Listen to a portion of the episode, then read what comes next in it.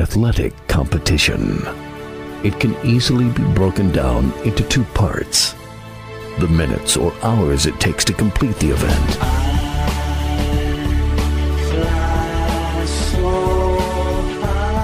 Then weeks, months, and years of joy or heartbreak.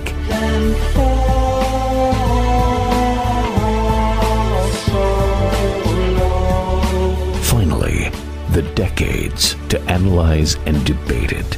From the press box to press row, Donald Ware will break it all down for you with an in depth look at historically black college athletics, as well as the biggest news stories and newsmakers of the day. It's time to talk the talk with those who walk the walk.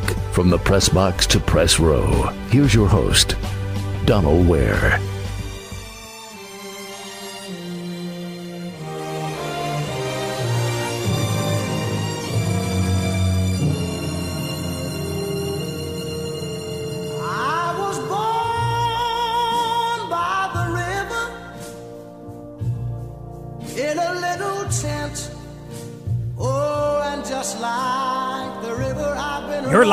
Into the Dopey Show on radio from the press box to press row. I am your host, Donald Ware. A whole lot, and I mean a whole lot, has happened since the 168 hours uh, last that I spoke with you. Uh, we got a whole lot to get to on today's program. I talked a lot about George Floyd and his murder on last week's program. Finally, and even at the at time, none of the officers had been arrested. Finally, the officer who was on the neck, uh, who actually killed, uh, and all the officers are complicit, quite frankly. But the officer whose actions uh, d- led directly to the death of George Floyd uh, was finally uh, brought up on charges and uh, charged with actually at that time third degree murder. And then on Wednesday, the other three officers were also charged, and uh, that officer's third degree murder uh, was moved up to second degree murder, which carries uh, a sentence of 25 years.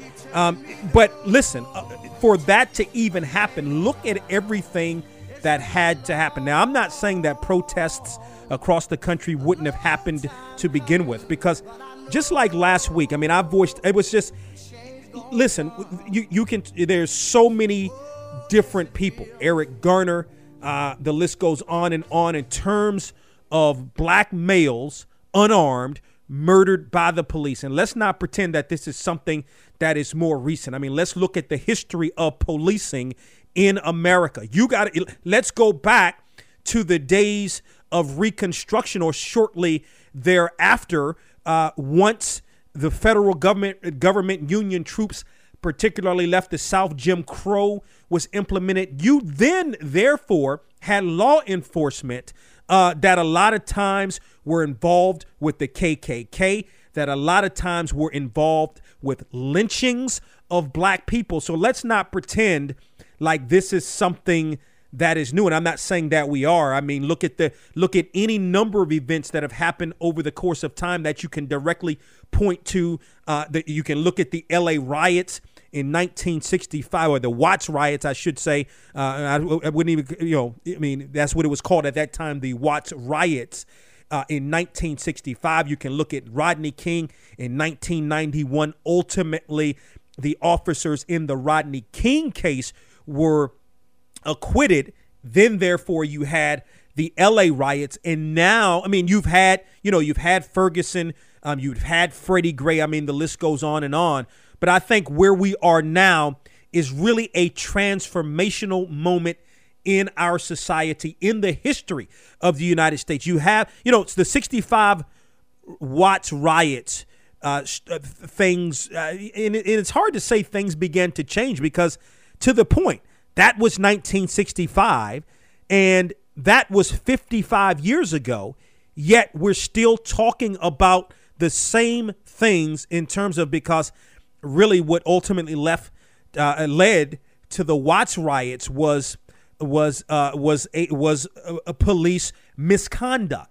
I mean this, I, I- and I, but I, again, I think this is more of a transform uh, transformational uh, moment in our society. I think one in which now things will will begin to change. 65, I think, was one. Uh, the the the Rodney King uh, uh, situation, the riots in L.A. Uh, was one, um, and now I think ultimately Greg Floyd uh, is one as well for change, not only with policing, because that's been a problem. I think it's going to continue to be a problem. I think the way that you've seen police handle uh, some of the situations with respect to these protests, and let's be clear, these are protests first. Then you have um, some people that come out and destroy property, which I think is very, very unfortunate. But let's be clear: these uh, most of these protests if, have been peaceful protests that have ultimately led to destruction of property, uh, w- which I think is certainly unfortunate. I think you have some people that have taken advantage of the situation. I think that you have some people that are really so enraged that their emotions take over and they destroy property. I really do believe that. Um, it, it's not right. And, and, you know, I, I mean, I got to be honest with you. Like, you know, I'm, we're here in Raleigh. Um, Raleigh is not, it's not a major city. I mean, it's not a, it's not like a small city. I mean, I guess comparatively speaking, uh, it is, but Raleigh's a pretty decent sized city. And, you know, I'm home on Saturday and I, I turn on the local news, and for three, four, five hours, nonstop coverage of the protests in Raleigh. Uh, there were protests in Durham. By the way, the protests in Durham, there was no violence. Uh, the protests in Raleigh became violent for a couple of nights, as a matter of fact, which I, you know, again, I thought was extremely disappointing. But I even can go back uh, to Friday, and Atlanta's a big city. And when I saw uh, a lot of the destruction that I was seeing in Atlanta, it was very, you know, I really felt my first instinct was, boy, there is a black mayor there in Atlanta, okay? And who, who's done a, a, a tremendous job. Uh, uh, you know, as far as I can tell, Keisha Lance Bottoms is a, a Florida A&M graduate, by the way, a FAMU graduate, by the way, has done a tremendous job there. And uh, I, I thought she was right to absolutely come on and be highly upset uh, behind the destruction that she was seeing in her city. I thought that was disappointing. I think a lot of the the the the violence uh, and, and more specifically the looting uh, definitely was disappointing. I thought uh, was either more, even more the most disappointing thing, which I mean, I guess we shouldn't really be disappointed in, uh, is the situation that happened in Washington D.C. on Monday uh, when uh, when Trump. Uh, had the streets in essence cleared so that he could go to St. John's Episcopal Church and have, in essence, a photo op. And really, those police really that, that was a peaceful protest. We've had some things that you you know you've had some violent protests. That was a peaceful or not I shouldn't say that. You've had some violence at these peaceful protests. And and but that was a peaceful protest, no violence and then all of a sudden you know it reminded me of something that I would have seen back in the 60s during the civil rights movement. So listen, there's a whole lot to break down. I you know I I, I you know, I have I've had so many, like I'm sure you have. I've had so many emotions this week because at the in in in all of this, we are still in a pandemic. Amongst all of this that is happening, we're still in a pandemic which is taking a back seat now. That is all in essence we've talked about since basically the beginning to middle of March was this pandemic and now that is sort of taking a back seat but we still got to be aware of this pandemic and and and this is still uh, what is dominated is dominating i would say still the day from a health perspective we have to still be aware that the coronavirus is still very much alive. It's not going anywhere. It's just that our minds have been taken off the coronavirus a little bit because of what is going on uh, in uh, more specifically the United States, but really uh, around the world as it relates to George Floyd. So, just so much to unpack today here on the program, and we're going to do that. Uh, in addition to talking about George Floyd, because I think the message, part of the message has gotten lost behind the violence. The protests have been able to keep uh, George Floyd's name alive. Uh, you know, there because even with respect to these protests, you're still having police that are I mean, look at look at Atlanta, and, and, you look at the the student from Morehouse and the student um, from Spelman. Uh, the, the those students were tased by the police for no reason. The police, in a lot of respects, are out of control. You see those type of things that happen. You there was a some video footage in L.A. where some store owners were trying. I, I don't remember was store owners or just people of the community that were trying to protect some of the property in Los Angeles. Three black folks got arrested who were trying to protect property. This is the problem with the police. And you wonder why people are so irate at the police. You can understand why people are so irate at the police. And of course, you look at George Floyd, you can name so many other people that have died at the hands of the police, black folks, folks of color that have died at the hands of police. And I'm not trying to hear about the white folks that have died at the hands of, of police. No, no, no, no, no. We don't want to hear about that. That's not what we're talking about. Um, we're talking about the black folks because uh, just like Ice Cube said uh, a long time ago, he said a young brother, he used a different word, but a young brother got it bad because I'm brown. At the end of the day, and I mean that that you know that was from what some 32 years ago, 33 years ago now, and it is still prevalent. But I think hopefully, I mean I don't know. I mean you you just hope that things will change, but. Uh, who really knows? So I want to continue to talk about George Floyd. I want to continue to talk about the protests. I want to continue to have a conversation. I think uncomfortable conversations are conversations that need to be had. We had the thing about it here on from the press box to press row, maybe not to the degree, and we, we don't, you know, we don't get into this is a talk show. So let's be clear.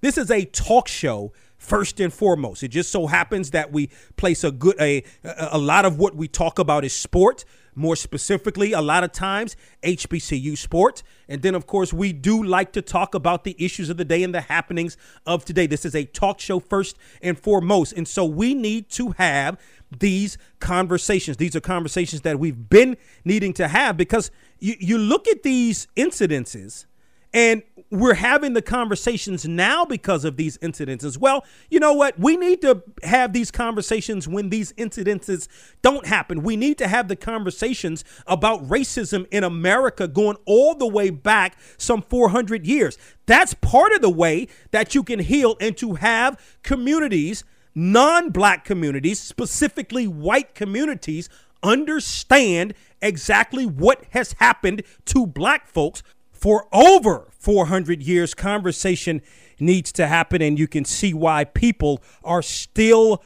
protesting, still protesting to this day, and not going to stop, not going to stop until some of these conversations are had. We're going to talk more about George Floyd, more about a number of different topics on the other side of this break still to come here on from the press box to press row Florida A&M, leaving the MEAC to join the SWAC. I'll have some thoughts on that and more as from the press box to press row rolls on. On last week's From the Press Box to Press Row with Donald Ware. SWAC Commissioner Dr. Charles McClelland will collegiate football play in 2020? We have a plan to start football on time all the way up into the third week of October, which will be our drop dead date. I anticipate sports happening. When it will start, I don't know. When it will end, I don't know. We are far enough down the road to where we can test, we can isolate, we can do all of the things that we need to do as far as sanitizing and keeping our student athletes and our fans safe. From the press box to press row is one of the hottest sports talk shows in the country. Join Donald each week as he takes you on a journey through the world of HBCU sports and pro sports and interviews with top sports and entertainment figures. That's from the press box to press row each week on your favorite station.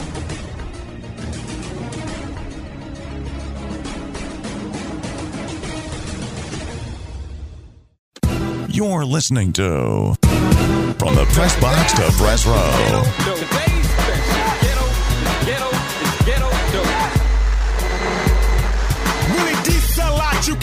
Welcome back to From the Press Box to Press Row.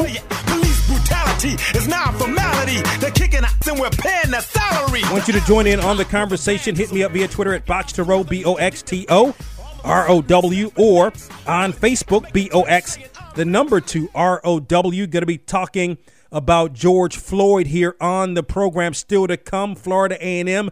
The Board of Trustees has voted unanimously to join the SWAC, leave the MEAC, join the SWAC. I'll have some thoughts on that as well. You know, very disappointed with the comments that Saints quarterback Drew Brees made earlier in the week. He's still I mean, and this is this is sort of the the the deal um, that people of black folks or, or non-black folks and non-people of color don't understand. I mean, Drew Brees still talking about uh, representing the flag. Colin Kaepernick that he'll always represent the flag. It's a disrespect to the military. And I'm going to tell you this. I mean, like I said in the beginning, when Colin Kaepernick first started kneeling, going back some almost four years ago, I mean that I, you know, th- that's not really and wasn't really my thing. I mean, I, I know, and and and he was. I mean, he's right to, um, to do what he feels is best. I mean, I'm of a certain age, but you know what? I mean, at the end of the day, I'm glad he did what he did.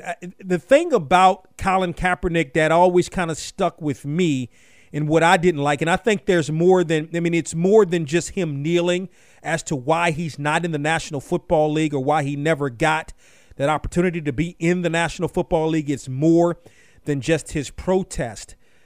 But he said he knelt four years ago, and we had a cop literally kneel on George Floyd's neck and killed him, literally. So, what or the message that Kaepernick was trying to convey definitely is resonating now. I think my only problem, real problem with Kaepernick is the fact that he said he didn't want to vote or he didn't believe in voting, and, and that's that's a no no. I think the most important thing we can you know, we, we can go out and protest and try to make our voices ho- heard, but where you're really going to make a change is at the ballot box. And I think his position was he doesn't really think, and maybe a lot of other people think that voting doesn't really matter. It matters. It matters a whole lot. It mattered in the last presidential race.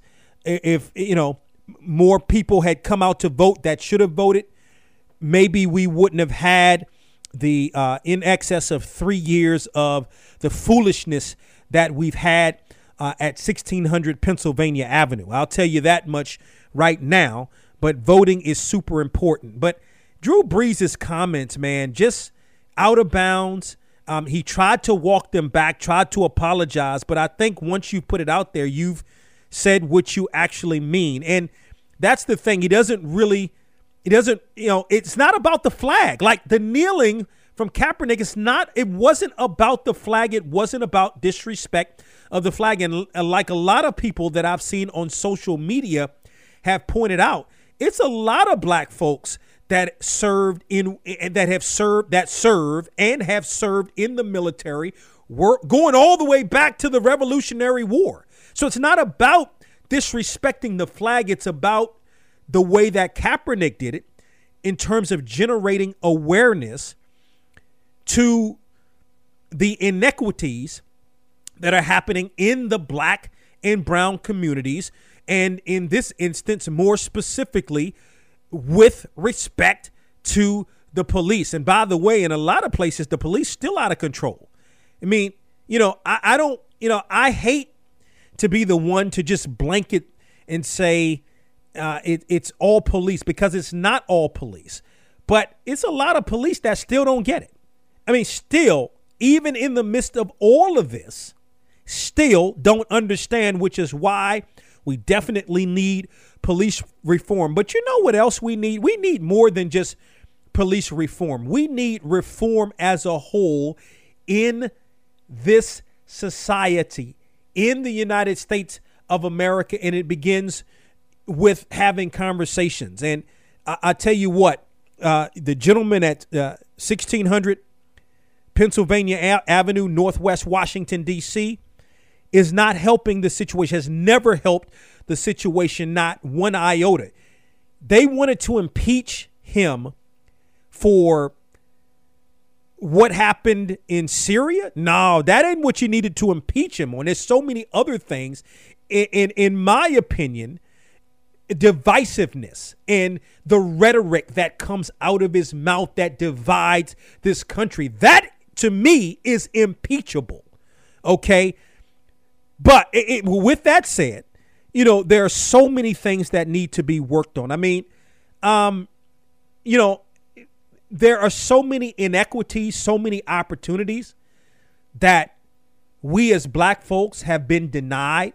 Um, you know, somebody pointed out something that I thought was really interesting. I had no idea that the GI Bill, which was uh, implemented uh, either I think maybe even right maybe during World War II or right after World War II. It was I think it was actually during World War II where um, it, it, enabled soldiers to come back and be able to uh, go to school and not just to go to school but the, the current gi bill is mostly about being able to go to college but the former gi bill was much more than that included a lot um, there were a lot or a lot that was in that gi bill that discriminated against black folks i mean it, uh, some of what was in the gi bill allowed to uh, or, or was to help gis or to help soldiers coming back from the war with housing. Well, guess what? It wasn't many places that we could go and live in the neighborhoods that we wanted to live in. So there's so many things and so many missed opportunities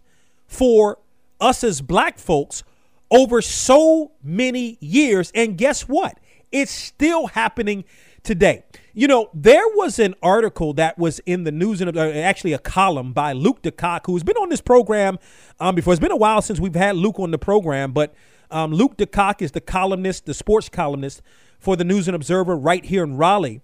And he did a column that came out on Thursday that, uh, in essence, in essence, uh, and I'm gonna, I'm in essence, what it said was the reason why LeVelle Moton isn't a coach in the uh, the head coach, of course, of North Carolina Central isn't the coach at an Atlantic Coast Conference or an ACC school is because he's black. And this is sort of the comparison he made. He did it was a clever piece that he did. He he he had it was uh, it didn't say anything about Moton in maybe the first three uh, or four paragraphs. Uh, it had a picture of Moton, but it didn't. It wasn't his name wasn't in the headline. He talked about um, a particular coach that uh, has had a lot of success at his institution. He talked about a particular coach um, that maybe uh, one of the knocks against this particular coach was that he recruited um, junior college transfer uh, players mostly, and also recruited division one players who would obviously have to in most cases anyway would have to sit out a year before they could come uh, and play unless they graduated from uh, their respective school and then he said oh you thought i was talking about uh, Lawrence Moton. No, I was talking about Steve Forbes, who's the new head coach at Wake Forest. And he compared what Moton had done with what Forbes had done as the head coach at East Tennessee State. And he said the difference between the two coaches, Forbes is 55 and white, and Moton is 45 and black. And see, there's a lot of opportunities out there that we have been passed over. I talked, what was it, last week or a couple of weeks ago? Uh, we talked about the change in the Rooney rule. But again, to me, a lot of that begins at the FBS level and the lack of black uh, head coaches at the FBS level so many opportunities, not just in sports, but in society as a whole, that black folks have been passed over for just simply because we are black. It is time for that type of, of nonsense to stop. also, I mean, there's so many different ways we can go with this. I mean, I think, you know, remember when I talked about uh, Steph Curry and he had started the tennis program and it and uh, we had reached out to try to get Stephen Curry as a guest on this show, and we went through pu- his publicist, um, uh, and the publicist uh, uh, did not uh, grant the request. Uh, which you know, I, I went into a whole soliloquy. I'm not going to go back into that, but you know what? Even at the level of the representation of athletes and celebrities, we need to start thinking about having people that look like us represent us. Because then therefore we can tell our stories. A lot of times you'll try to you know you'll have these uh, celebrities or you'll have these and i'm not saying all the time but a lot of times you'll have uh, these celebrities these athletes you can't get a hold of them. They never speak to the black community. They never speak to the black community uh, a lot of times because their representative will not allow for them to speak to the black community. It's not all about mainstream audiences all the time. It's about sometimes it's about diverse audiences uh, as well. And so, you know, it's so many. We can talk police reform, but there needs to be overall reform for the years of suffering of our people in the United States of America going back uh, some 400 years. I love this country. I mean, I don't want I don't want to get it twisted. I don't want it. You know, there's a lot of opportunities here, but there's not a lot of equal opportunities, and I think that's part of the problem. Going to talk more about this again, still to come here on the program. Going to talk Florida uh, A&M and its move to the SWAC from the MEAC. And lastly, by the way, before I go to break, we need to really start to support these black businesses as well. All, I mean, everyone needs to really start to support these black businesses. That's one. It, it's economics and the economic or the lack of economics in our community certainly is a hindrance and hurts as well. Support black businesses. Okay, support black businesses. That's one of the things that I think also needs to really be looked at as well. I always end this show by saying, and always remember to support those that support you.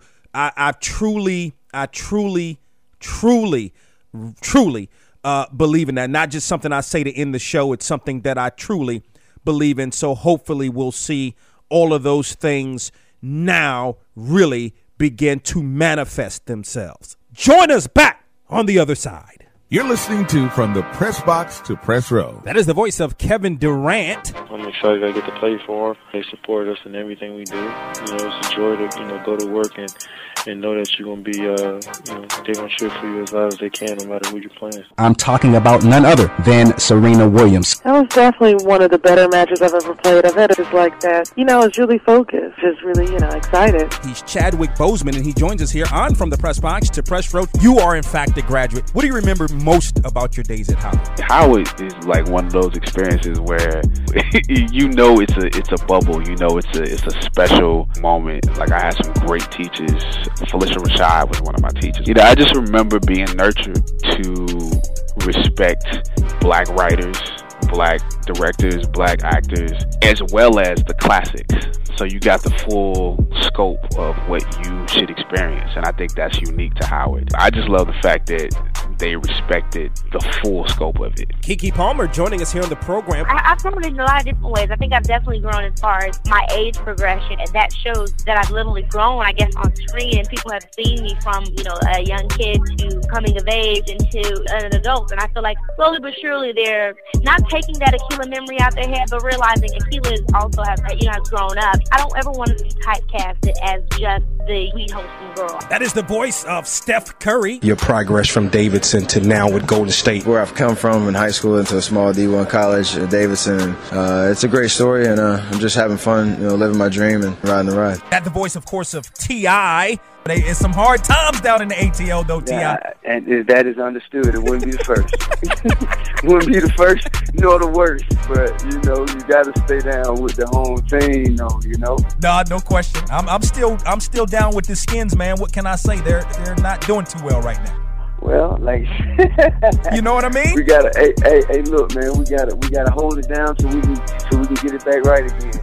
that is the voice of Maria Taylor, ESPN college sports analyst. College Game Day is a show that I grew up watching, a, a show that I've always loved. I knew that when I was um, able to join, I was more than excited. I found out the same week as I turned 30, and it's just something that I never dreamed I would be a part of, but something that I'm so thankful to have under my belt have done for an entire season. And there's nothing like it, honestly. Hello, I'm Joss Stone, and I'm here chatting to Donald on Thunder Press Box to Press Row. Kemba Walker. There's a lot more poise now. You know, um, the game is slowed down, so you know I kind of know what to expect. I've been watching a lot of film on our offense and you know what plays I can make. You know, I'm just trying to make the best plays possible. When I draw a second defender to me, um, I know my job is done. I'm just trying my best to find the open guy. You know, the difference is guys are making shots. That's been the biggest difference. I'm talking about none other than Common. Well, I ended up at Sam just because I wanted to major in business, and Sam, you had the illustrious School of Business. And I mean, I played high school basketball, but at one point my career kind of rounded off because I got injured and I wasn't getting as much playing time, so I became impatient. I went to school first starting off with general studies, then I found out that business was the key. That's what I wanted to do. So I got into the School of Business, and it was definitely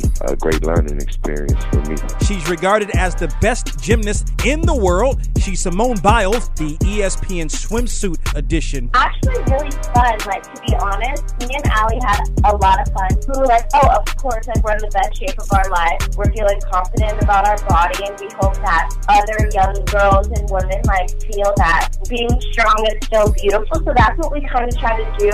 Mine was just like beauty, but also showing muscles. Like I feel like when little girls look at that, they'll think it's okay to have muscles and be beautiful and like sexy at the same time in a good manner. And I think that's what we got across. Hopefully, it was great. Greatest football player to ever play, Jim Brown. Muhammad Ali was a principal person in the country at the time, and he stood up and said that he was not going to the service because it was against his religion. Mm-hmm. Called all the top black athletes together, along with Carl Stokes, the first black mayor of a major city. So I'm glad you brought that particular incident up. Snoop Dogg is on the mic. Pay attention. Oh man, thank you for having me play in a real way. I mean, I'm so honored. Hillview Football League has done so many wonders. We got over 200 kids that have graduated from high school. We have over 50 kids that have gone to Division One. WWE champion Alexa Bliss. How does one go from being a cheerleader as you were at the Division One level at Akron to being the WWE champion?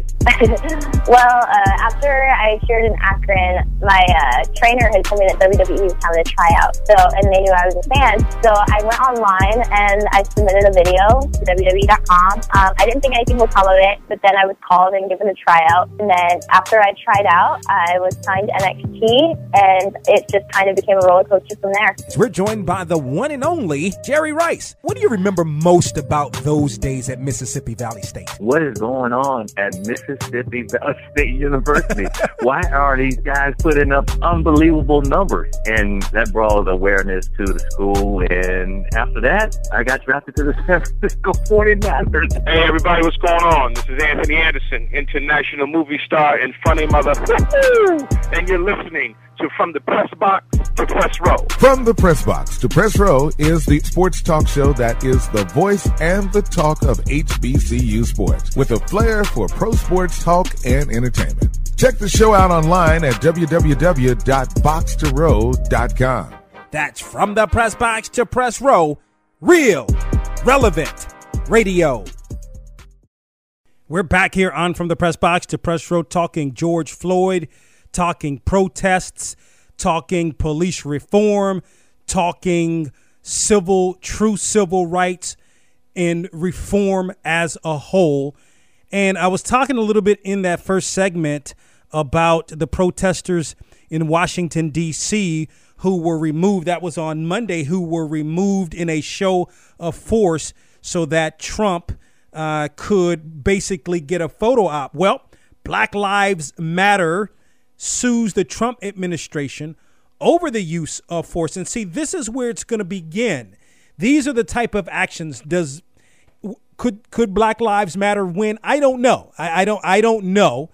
There are suits all the time against uh, the federal government, against governors. I mean, that happens all the time. But I think more importantly, more importantly, it sends a message not to necessarily to the Trump administration because listen, if you've been around for the last almost 4 years, the Trump administration hasn't listened to much as it relates to black folks. So, you know, let's be clear about that, but I think it sends a message as a whole that it is time for change in this country. And again, not just police reform, but change as a whole. And so we'll see how that ultimately plays out. You know, one of the things that really, really pleases me when you look at a lot of these protests all over the country is that you see a lot of uh, a, uh, a good mixture. You got a lot of white folks that are out there as well. As a matter of fact, in some instances, you have maybe even more white folks that are out there, and that I think that's that I, I, that's good because that shows that um, a lot of the ways in which people have thought, particularly white folks, not as you know, you hate to blanket uh, people, some white folks over the years, and how um, what the thoughts of uh, in terms of black folks is really beginning to change, and more specifically in young people. And it was, and it's really good to see that. One of the things that I don't like, but I mean, it has to be, and I, and you, we've heard a lot of people come out and say, well, we need the white community to come out, and we need the white, you know, athletes and coaches and et cetera to come out and speak on behalf uh, of this movement, which I mean, is true. Unfortunately, that, and that's that's therein in part lies the problem because we, as you know, black folks aren't heard, aren't we're just and have not been heard, and you know, but it's good to kind of see really a lot of our white brothers and sisters really kind of come out coming out, not only speaking but also being part of these various movements. I know that, and I'll tell you what, Dabo Swinney the coach of Clemson, I mean, he took a lot of heat this weekend, probably rightfully so, to be honest with you. Um, I had a chance to um, look at his. He was on a on a Zoom call with uh, reporters. Uh, well, it, it, actually, I just listened to the audio. I was actually sent the audio and listened to the audio, and he wouldn't address. Uh, he wouldn't ad- because at the end of the day, uh, Dabo Swinney is perhaps the face, and when you talk about coaches, perhaps along with Nick Saban, the face, the face of college football, and there are a lot of expectations that come along with that. And he just wouldn't, you know, he he was one that was against Kaepernick in his his kneeling uh, in protest of police brutality and the inequities in the black and brown community.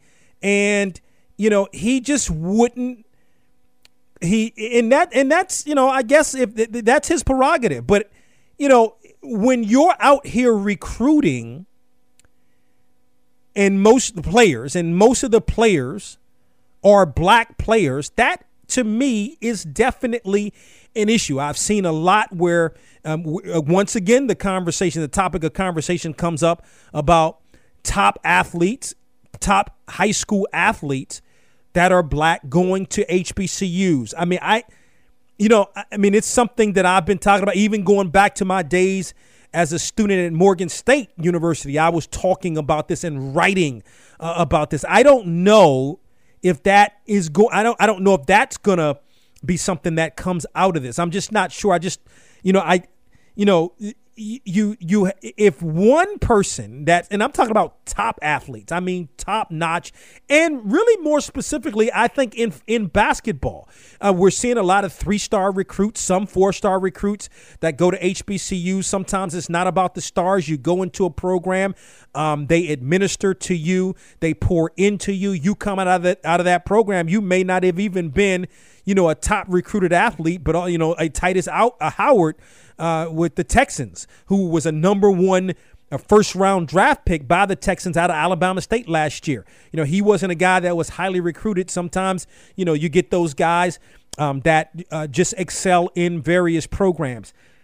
I, I, would love to see top athletes go to our HBCUs. I think um, as we've talked about in, in, in, in so many times, and it's obvious that uh, the the media will go where the athletes go, and I mean I think there's a lot of things that uh, you know that our HBCUs uh, have to put in place as well. But I think you know we may be getting back.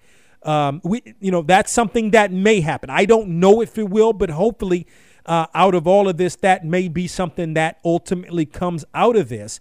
That a lot of what we're seeing, especially in young people, will understand the history of HBCUs, what HBCUs have meant and continue to mean to black people, and will ultimately start to go to these schools. Where they go, the media will ultimately go.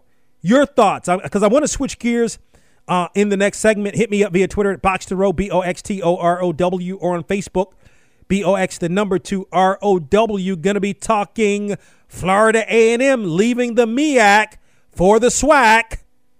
Next.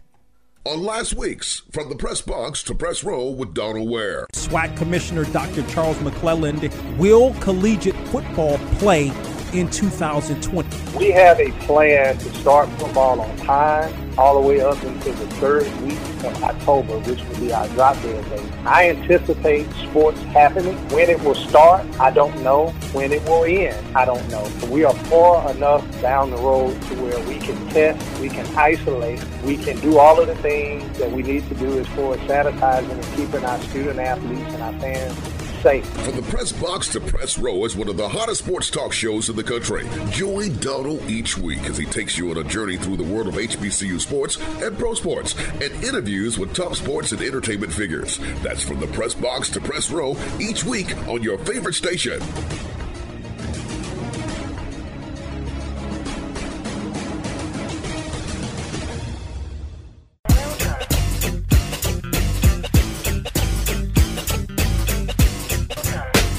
Donald Ware from the press box to press row.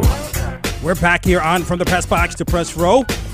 You can join us. Hit me up via Twitter at Box to Row, B O X T O R O W, or on Facebook, B O X the number two R O W, on my personal Twitter account at Dware1 at Dware1, or even on my personal Instagram account at Where Donald. So we've been talking about George Floyd. I want to switch gears and talk about Florida A&M and its move from the MEAC to the SWAC.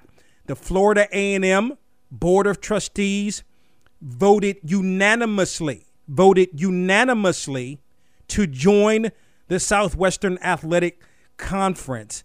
And so that will begin for the 2021-2022 season just like A&T if we had, you know, when and if we have uh, a season and more specific with respect to football, the Rattlers will play out the MEAC season uh, in uh, in 2020, or will play in the MEAC in 2020. You know, I, I, when we talked about A and T and A and T leaving the conference, I thought that this may be, or A and T's move may be a move that will start a domino effect to other teams leaving the MEAC. And it's just right now, there's not a lot of teams, as a matter of fact, that are in position to really leave the MEAC. Ultimately, what this is going to cost Florida A&M, and even though they're going to do it the right way, like A&T did, it did it ultimately cost two hundred and fifty thousand dollars to uh, to leave the MEAC to join another conference and so it's going to cost Florida A&M a little bit of money. It, it, to me, is you know the only other school I think, and I don't think Howard would leave the MEAC. I think Howard is uh, has got a, a, a, strong history. I mean, now I, I, I, let me clarify and say I don't the you know I, I just don't think Howard would leave the MEAC because Howard would not, in my opinion, would not join a non HBCU conference, and the only other conference is the SWAC.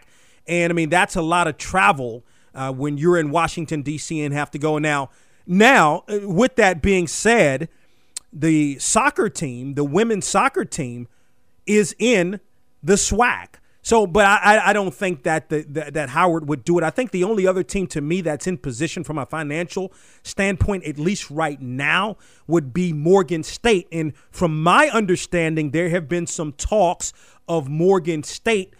Uh, if Morgan were to leave the MEAC, and I'm not, I can't confirm if those talks suggest that Morgan is trying to leave the MEAC.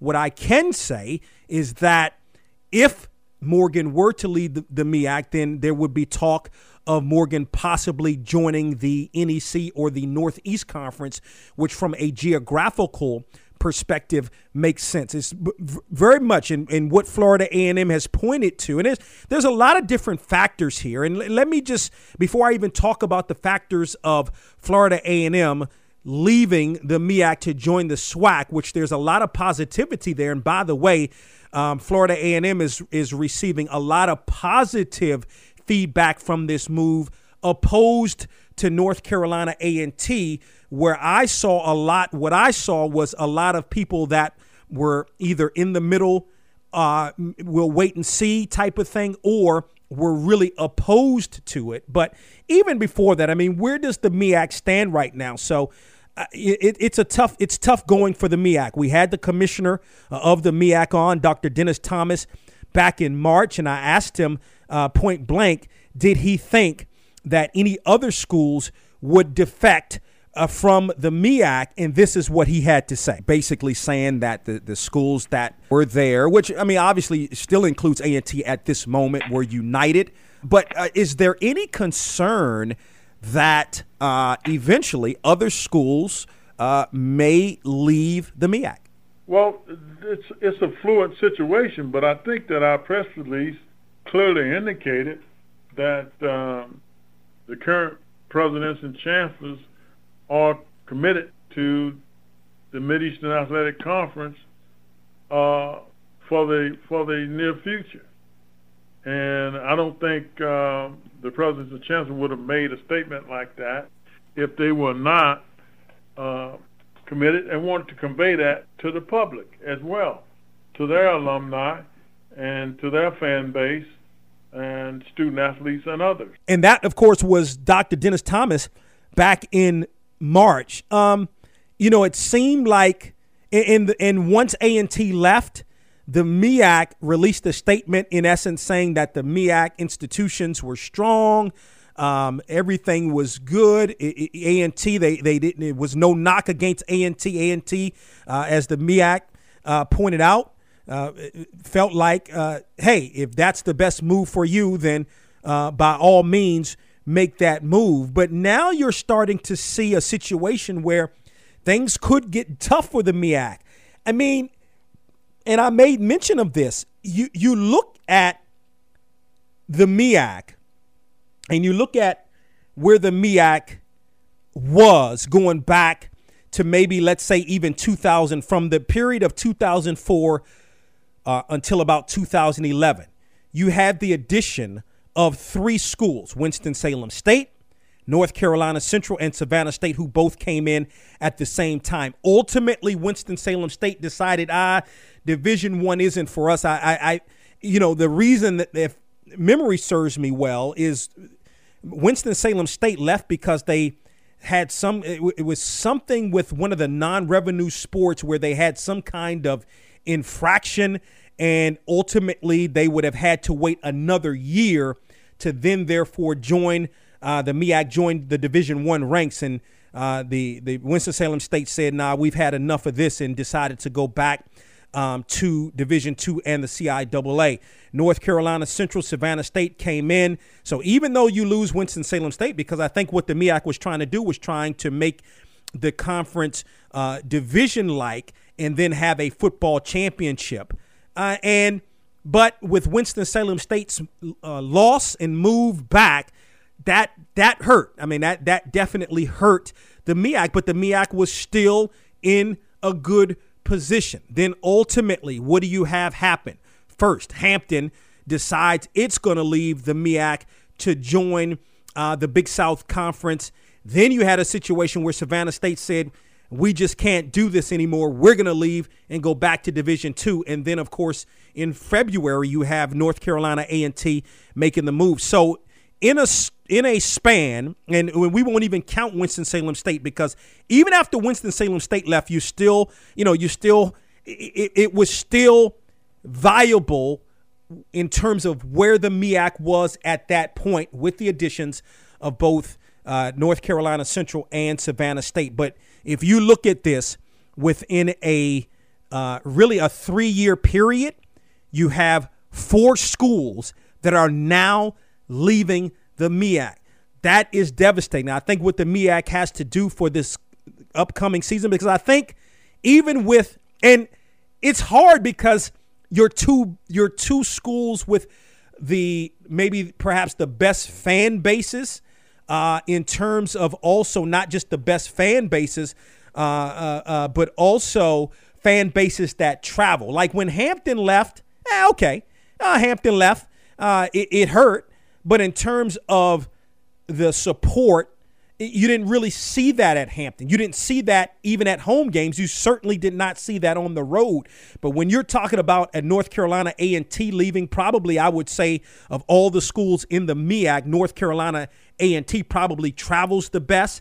When you look at home games, Florida A&M has a situation. Even though Norfolk State has the 30,000 seat stadium, they're never going to. They they they they at least recently haven't gotten anywhere close to that. Whereas if you look at Florida A&M, 25,000 seats at Bragg Stadium, you can fill those 25,000 seats. Look at uh, what Southern was able to do, and, and one of the telling things was that this year the revenue generated from um, especially with the addition of the Southern game where Southern came to Florida A&M. Something like, you know, FAMU made like $450,000 this year off of the the gate receipts, just off of ticket sales this year. Whereas in years past, they've made like seventy-five thousand dollars just off of the, and if you you know that's of course including the more so the MEAC schools, and then of course you know you, you go back a couple of years where Florida A and M brought in Fort Valley State and and and and going to bring in some um, some schools to try to generate some of that interest, but nowhere near what uh, Southern was able to bring to the table. But where does the MEAC stand? Where does the MEAC go from here? Well, the MEAC is definitely going to have to show improve, I think, for this 2020 season with the schools that are still remaining in the MEAC because you have sponsors that are looking at this. Sponsors are wondering, well, why are uh, your two bigger schools leaving the MEAC. What does that do for the television package that the MEAC has uh, with ESPN?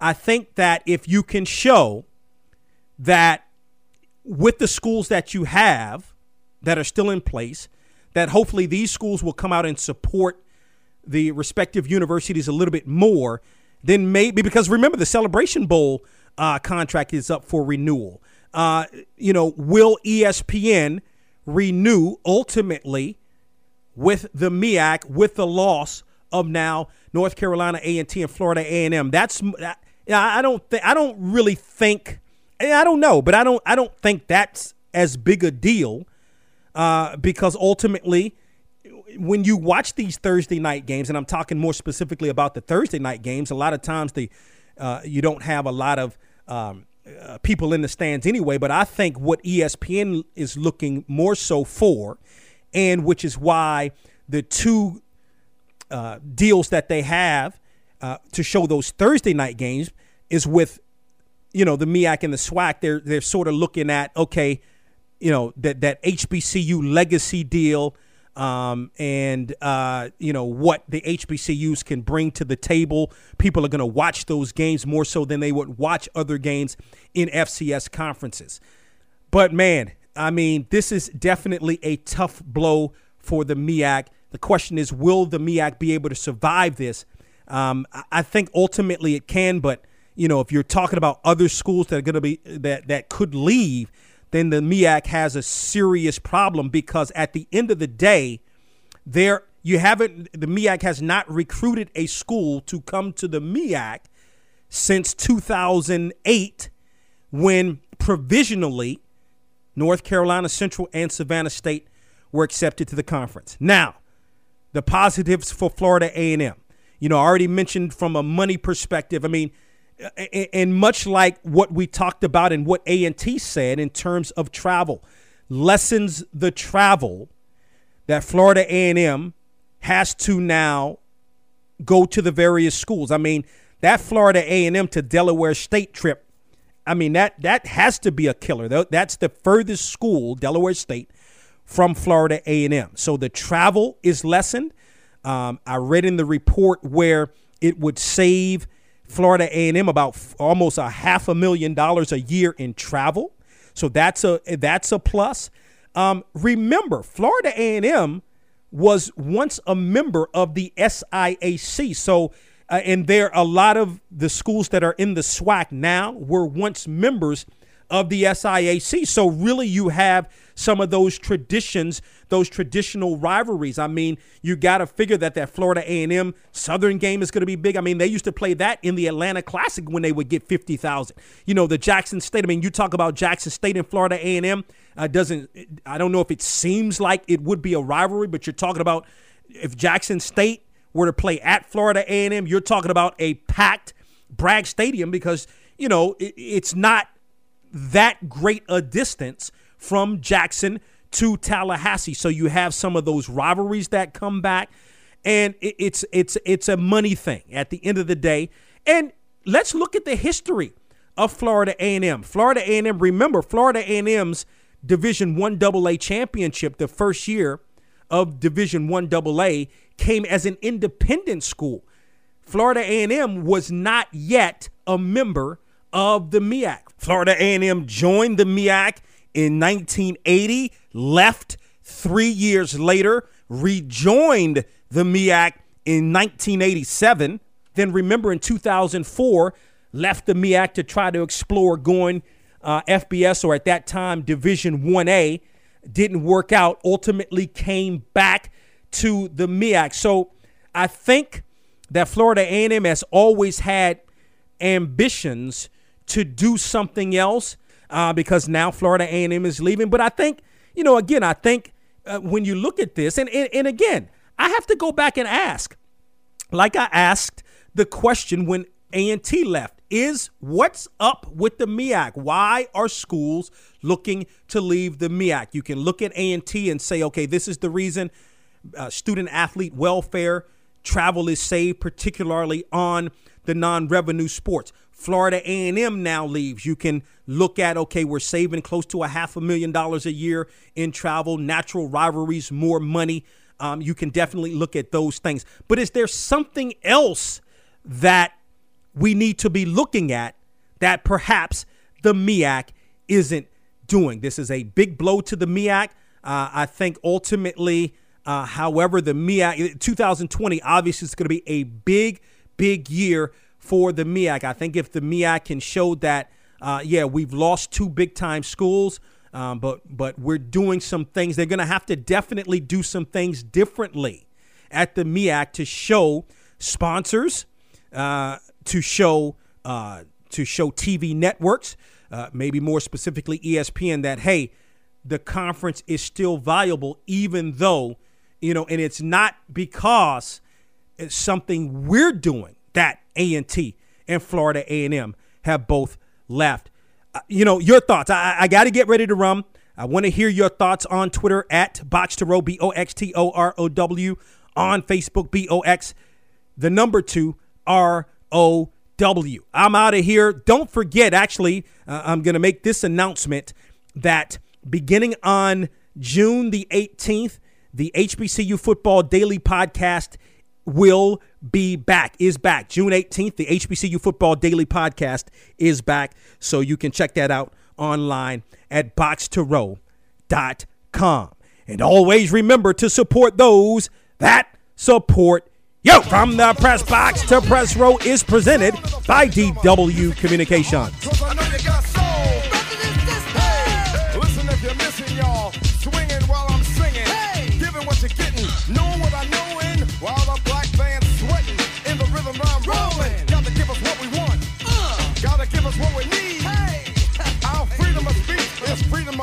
We got to fight the powers that be. Fight the power. Fight the power. Fight the power. Fight the power. Fight the power. Fight the power. We got to fight the powers that be. As the rhythms designed to bounce with houses that the.